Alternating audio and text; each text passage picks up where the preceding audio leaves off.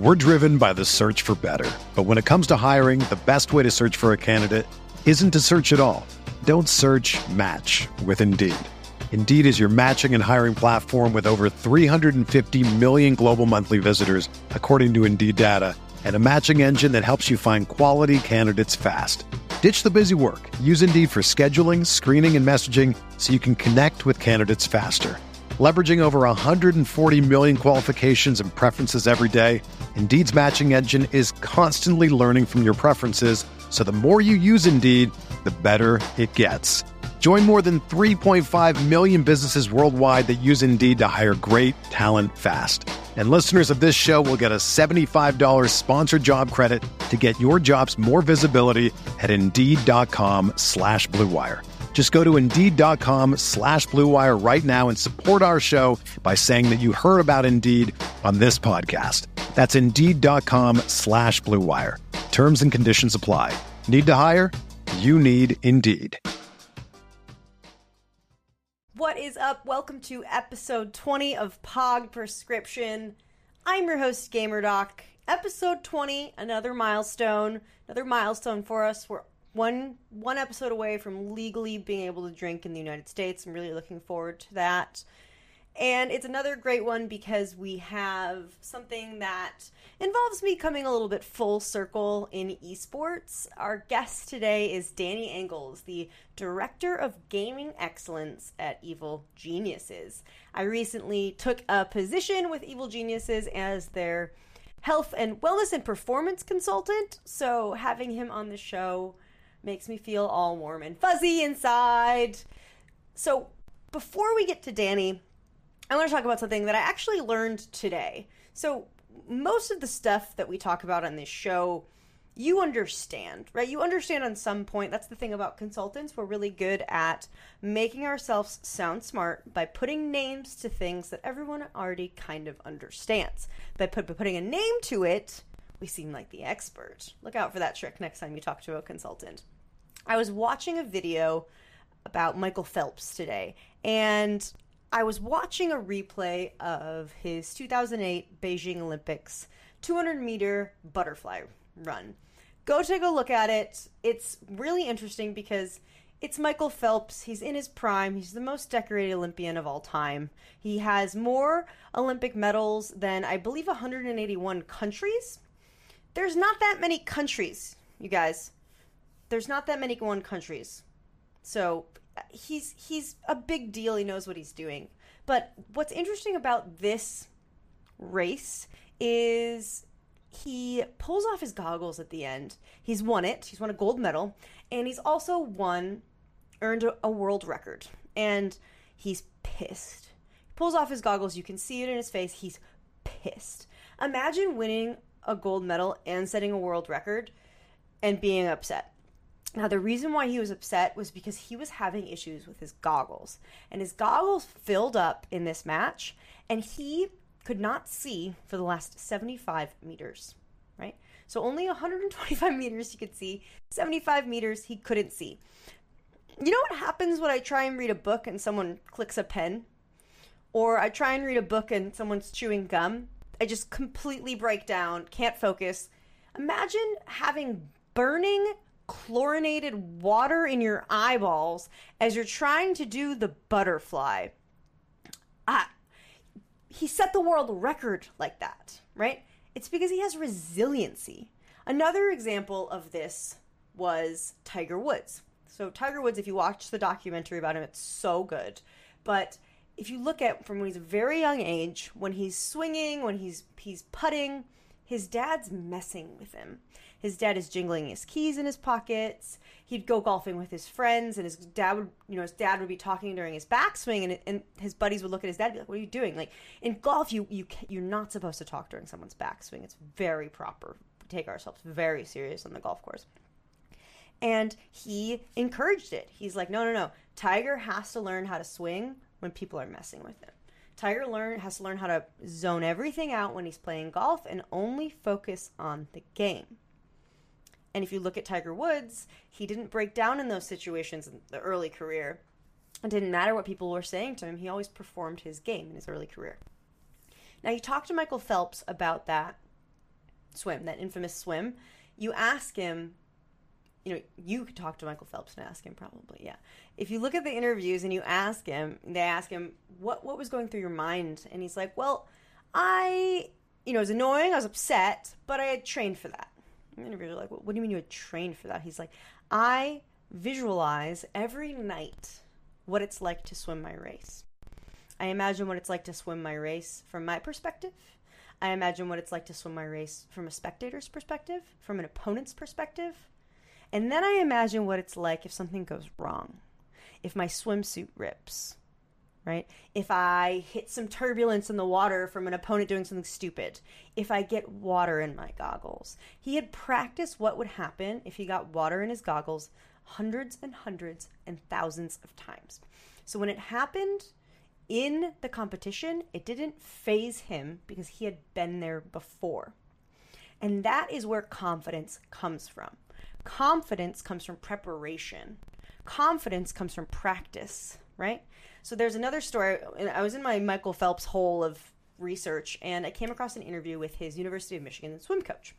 And they're talking about practice and the importance of practice. And he was talking about how when he was at the Olympics, he was watching a figure skating finals, and there and there were two athletes who were, you know, really the contenders for gold and silver. And the American team, the coach comes over to the to the girl as she's getting prepared, and says, "You've practiced your whole life for this. Everything you've been doing has been leading up to this moment. We've, we've been waiting four years for this moment. Now's your time to go out there and shine." And I'm sure that coach was trying to be very inspirational. But think about what that just did that person oh my God, I've been spending my whole life for this moment, this moment right here that's coming up. And I and everything rides on this moment and I need to perform the very very best I can or it's all for nothing. When you focus on outcomes, you lose confidence in the process, right? Because when you focus on outcomes, a lot of things that are outside of your variable, outside of your control, you can't address those. What happens if the judge doesn't like you? Hmm? What happens if the judge read an article about you and is going to score you a little bit lower? What happens if your opponent just does better? The only things you can control are how well you prepared for a moment and how you perform in that moment. If you focus on the outcomes, you've already lost. And if you listen to high performing athletes, high performing coaches, they all say the same thing focus on the process, right? So then this guy's like, okay, and I watched the Russian athlete coach come over to his player and say, hey, make sure you keep your toes straight on that first jump. I don't know anything about figure skating, so that keep your toes straight. Toe pick. I don't know anything about figure skating. Leave me alone. And he says he gives her that one technical thing to focus on, a thing that she's practiced thousands and thousands and thousands of times and thus feels confident in executing. Ah, keep my legs straight. All right, all right. I'm going to think about that. I'm going to keep my legs straight. Here's how I do it. Here's what I do. Going into that competition, into that skate, that's what she's thinking about. She's not thinking about, holy crap, if I mess this up, everyone is going to be talking about it, right? You take an anxious athlete, you just made them more anxious. You take an anxious athlete, you just made them focus. That is the way we need to talk to each other. That is the way you need to talk to yourself Focus on the process, not the outcomes. If you're going into a big business meeting, practice. Practice what you're going to say. Practice what people are going to say back to you and how you're going to respond. And when you go into that meeting, say, okay, I really need to focus on making eye contact and not using filler words like like and um, because those make me sound stupid. Right? Think about the things that you need to focus on and be confident in your preparation. Because if you're confident in your preparation, in your practice, no one can take that away from you. Nothing is going to change. It doesn't matter if you're playing me in League of Legends or Faker. The way you play shouldn't change. The way you play is going to be directly impacted by how good you are at the game based on how well you've practiced. And that is what we need to bring to gaming, right? Resiliency, practice, confidence in practice. And that's what I have for you for our lovely intro. But before we get to the director of gaming excellence, let us talk about the POG RX. If you want the play of the game, what do you got to do? What do you got to do? Well, you got to practice. But here's one tip that will make you better at video gaming if you do it today. Here it is, your POG RX. Numbness, tingling, and hand pain got your gaming down? Check yourself for carpal tunnel syndrome with this simple, easy at home test. Place the back of your wrists together and hold this position for 60 to 90 seconds. A positive test is pain, numbness, or tingling in these first three digits. It may go up the forearm as well. Another easy test is what's called Tinel's test. What you're to do is you're to find the spot between the two bones of your wrist. These should be really easy to feel, and in between there's a meatier portion that doesn't feel bony. What you're to do is just lightly tap on that region. Positive test is numbness and tingling in the first three digits of the hand. So if that is the case, talk to your doctor about carpal tunnel syndrome. Fun fact, y'all, I actually have a big folder of PogRXs, so when I intro the videos, I don't know what the video is going to be until the editing phase. So that's why it's always kind of generic. And that is something that you learned on episode 20 that I will never mention again. All right, time to get to our guest. Our guest is Danny Engels. Danny is the Director of Gaming Excellence at Evil Geniuses. He previously served as the head of esports at G2. Ever heard of him? He also has a degree in applied mathematics and is a former professional level sim racer. Danny, welcome to the show. How are you doing today? Thanks for having me. I'm doing fantastic. How are you? I'm good. I'm pumped. I'm ready to talk about this stuff because you and I had started a conversation like this off air, and I really was like, oh god, I have to have Danny on the show so, so we can come talk about it. So you kind of know what's coming, maybe. Uh, so a little bit. A little bit. A little bit. Um, so you were, like I said in your intro, you were that you are currently the director of gaming excellence at Evil Geniuses. Previously, the head of esports at G two, um, but prior to that, you were actually a pro gamer yourself. Can you tell us a little bit more about that? Yeah, correct. I go back all the way to I would say 2006, 2007. Um, have been a sim racer back in the days, so a bit of a niche in esports, but especially during COVID times, it became more popular with uh, virtual Grand Prix and Formula One, NASCAR, all jumping on this. So this is what I have been doing in the past. I'm still a little bit active in the scene. Uh, before I joined Evil Genius, I was still running the so-called now Red Bull Racing esports project, and therefore have seen the in and outs of sim racing probably across 15 years now. Wow. All right, that's really cool. And you're selling yourself short because you actually were uh, the we won the Intel Racing Tour, and you were second place finisher at ESL Pro League, if I my internet stalking is correct. right, I won a couple of national titles. I think the Intel Racing Tour was the most significant one because I actually won a BMW M6, the real car, back in the days, which was a huge deal for esports, right? Which also has put me a bit into the mainstream of esports as a racing game player. I was part of SK Gaming back in the days therefore also have seen quite a lot from esports in general and kind of built my knowledge from there. And yeah, I went on competing in, in international titles as well. Um, most significantly, probably the ESWC back in days, one of the most prestigious esports world championships, including other titles as well outside of racing. I love it. So that was back in you know 2007. Like, so when you were training back then, uh, how is it different? What were you doing to train back then, and how is it different from how people are training now for sim racing? It's super different. Back in the days, obviously the games also weren't as realistic when you think about the simulation, right? So I typically found myself just screwing my wheel on my on my office desk, uh, sitting in an normal chair, and then just taking it away, um, having some fun, and spending a lot of time to become good. So it was a lot of try and error, especially if you think about it the games were somewhat realistic to the point where you had to set up your car with different options and you just had to try a lot of things to really find out okay what works in the game and what doesn't work.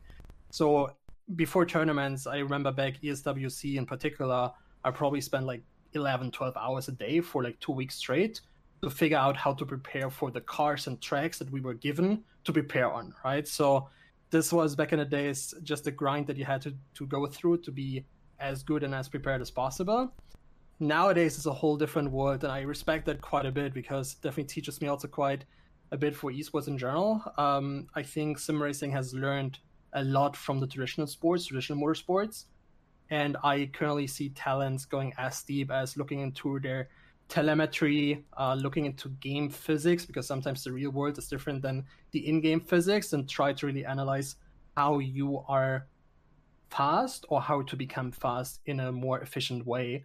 And I think that's a natural process that esports goes through. Once you start to master a game, you need to squeeze out this one additional percent of efficiency to be at the very top.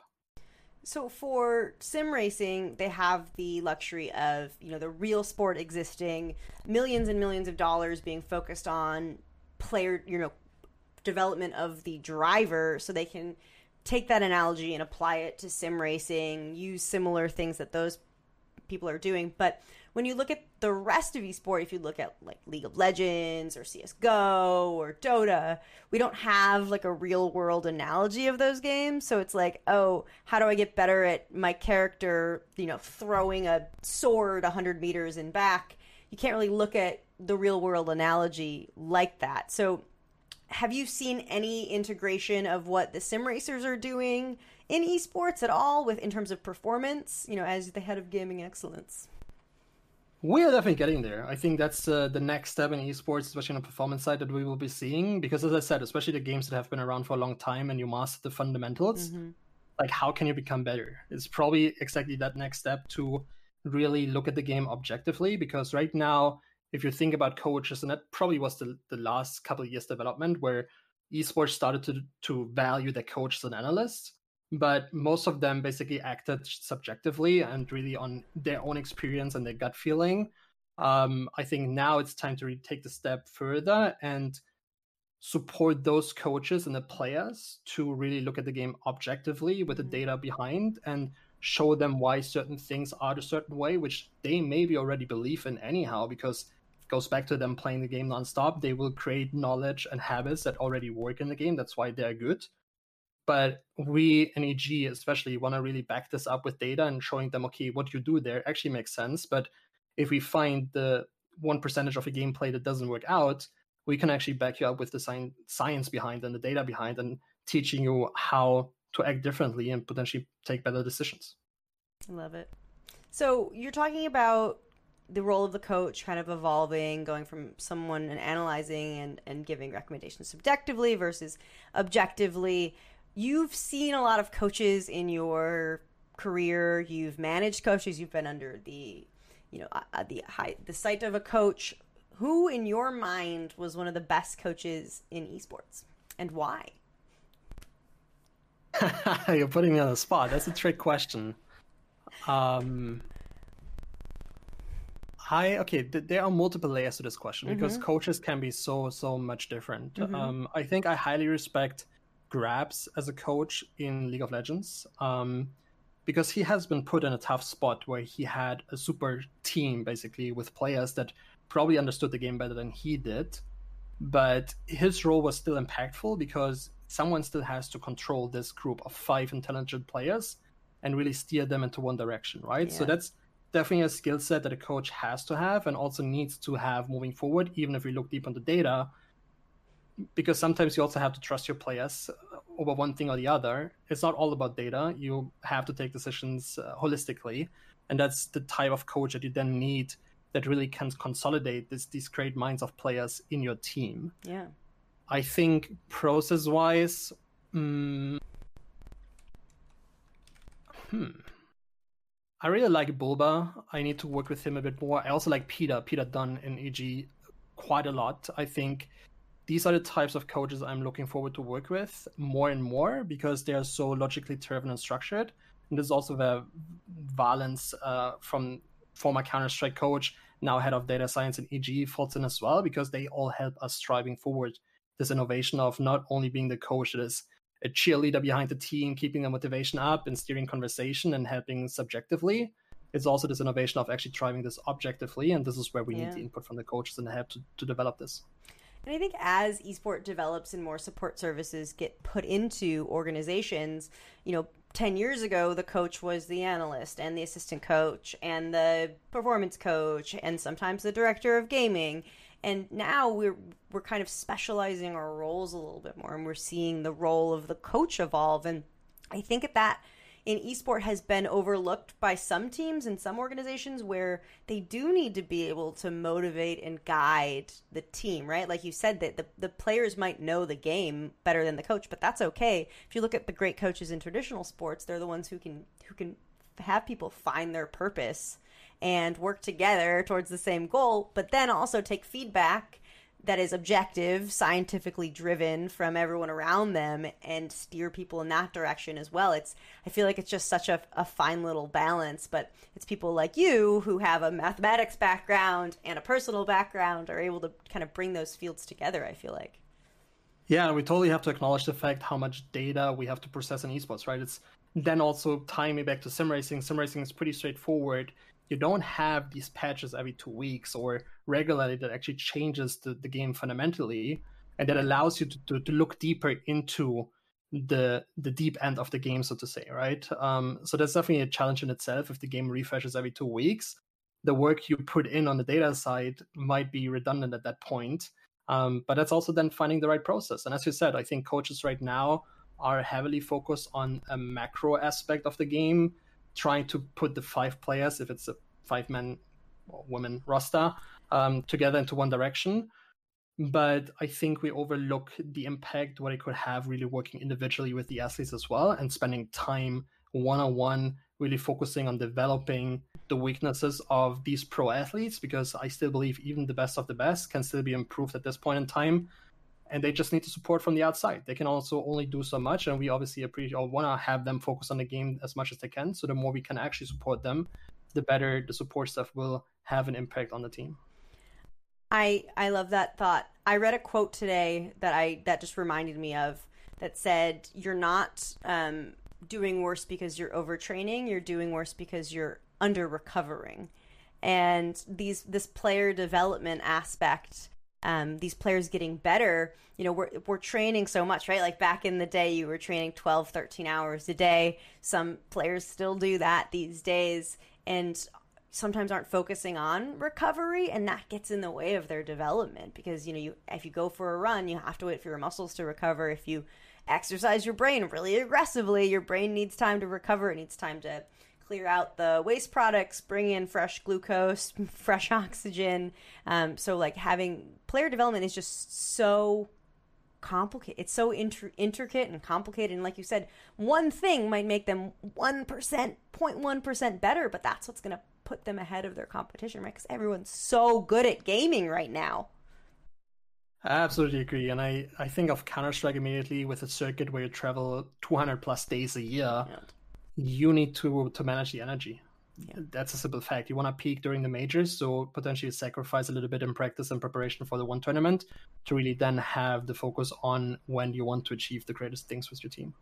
So, speaking of the travel associated with Counter Strike, at what point does it become like right now it's the player's problem and it's the organization's problem because they're the ones having to coordinate travel and blah blah blah blah. But what point does it go to the developer where it says, hey, maybe traveling 240 something days a year isn't healthy, like isn't good for the scene in general. Do you think that's ever going to be a thing that happens, or am I just like wishing the best?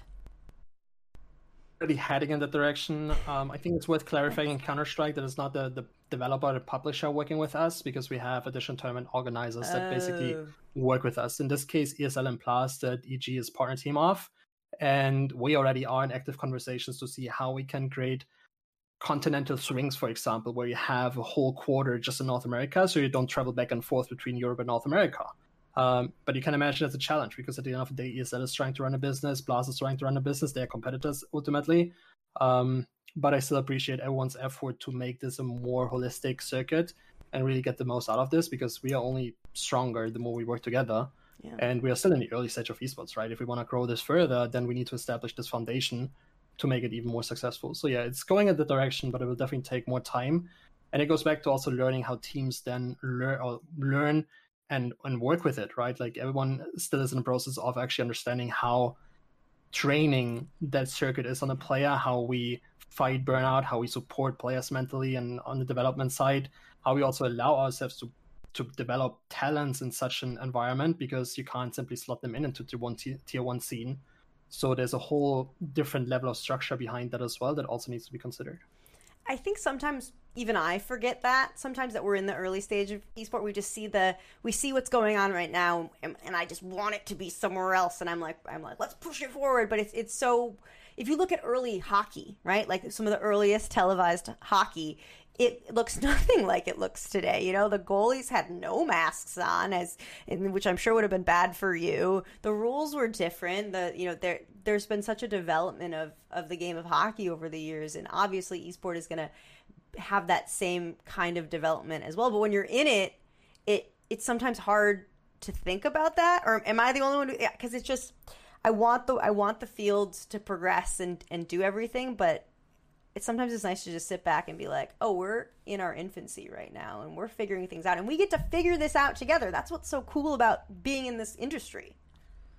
Yeah, we're definitely shaping where esports is heading to 100%. um, and that's what I, I am so excited about in Evil Genius because you just you just mentioned like I came, came over from G2 Esports, a great place to be in as a head of esports, but EG excites me so much because we have this long-term vision of really building something that no one at least my feeling right now, no one truly thinks about with the player development and looking deeper into the game to really have this foundation set up five, ten years down the line, hopefully earlier, so that we can see the success, obviously. But it is definitely a long term project that, especially I, as the director of gaming excellence, so the excellence part kicks in in the long term vision, right? So um, we're definitely trying to innovate here and see the game through a whole different angle than most coaches, players potentially see, and we just need the coaches and players that follow our thoughts and really believe into okay, this is to create a good, this will make me more successful, and therefore hopefully get them to hosting trophies at the end of the day. Yep. I love it. I love it. All right, Denny, last question. I'm going to put you on the spot again. I'm sorry, but the name of this show is Pog Prescription. So if you were to write down on a prescription pad one thing that aspiring EG pros could do to make them better at gaming, one thing only, this isn't medical advice, from your history, from your experience, what would it be? Young talents in particular should walk around the world. That's even a life lesson, not only for esports, but walk around the world with open eyes and really try to understand and soak up things that you want to understand or that you should understand. Like just be open minded to whatever comes your way and don't be narrow sighted because you just limit yourself and the abil- abilities to develop and grow even further. So I think having an open mind and being um, open for new ideas, that's probably what will help you quite a lot when developing. Yeah. And it's, I completely agree with you. It's wild in, in a area where new patches are coming out constantly. You constantly have to change the way you play that that's still a thing that people don't have right? You think that from from the patch nature of things people will be like oh okay i got to do something new now. But i completely agree with you. I think it's one of the one of the most awesome things and, and one of the most effective things as a gamer and as a person right? Yeah. Cool well, Danny, thank you so much for coming on the show. Your Twitter handle has been below you this whole time, so if you like what Danny says, go follow him on Twitter. Um, but thank you so much for being here, and looking forward to crushing the future of esports with you. Likewise. Thanks for having me. Thanks for tuning in as well. Danny Engels, the Director of Gaming Excellence, former head of esport at G2, and former professional sim racer, wants you to keep an open mind, y'all. If he says it and you want to be a pro gamer, maybe listen. But it's hard because you have to have an open mind to take that advice. So it's like a catch 22 a little bit. I don't know.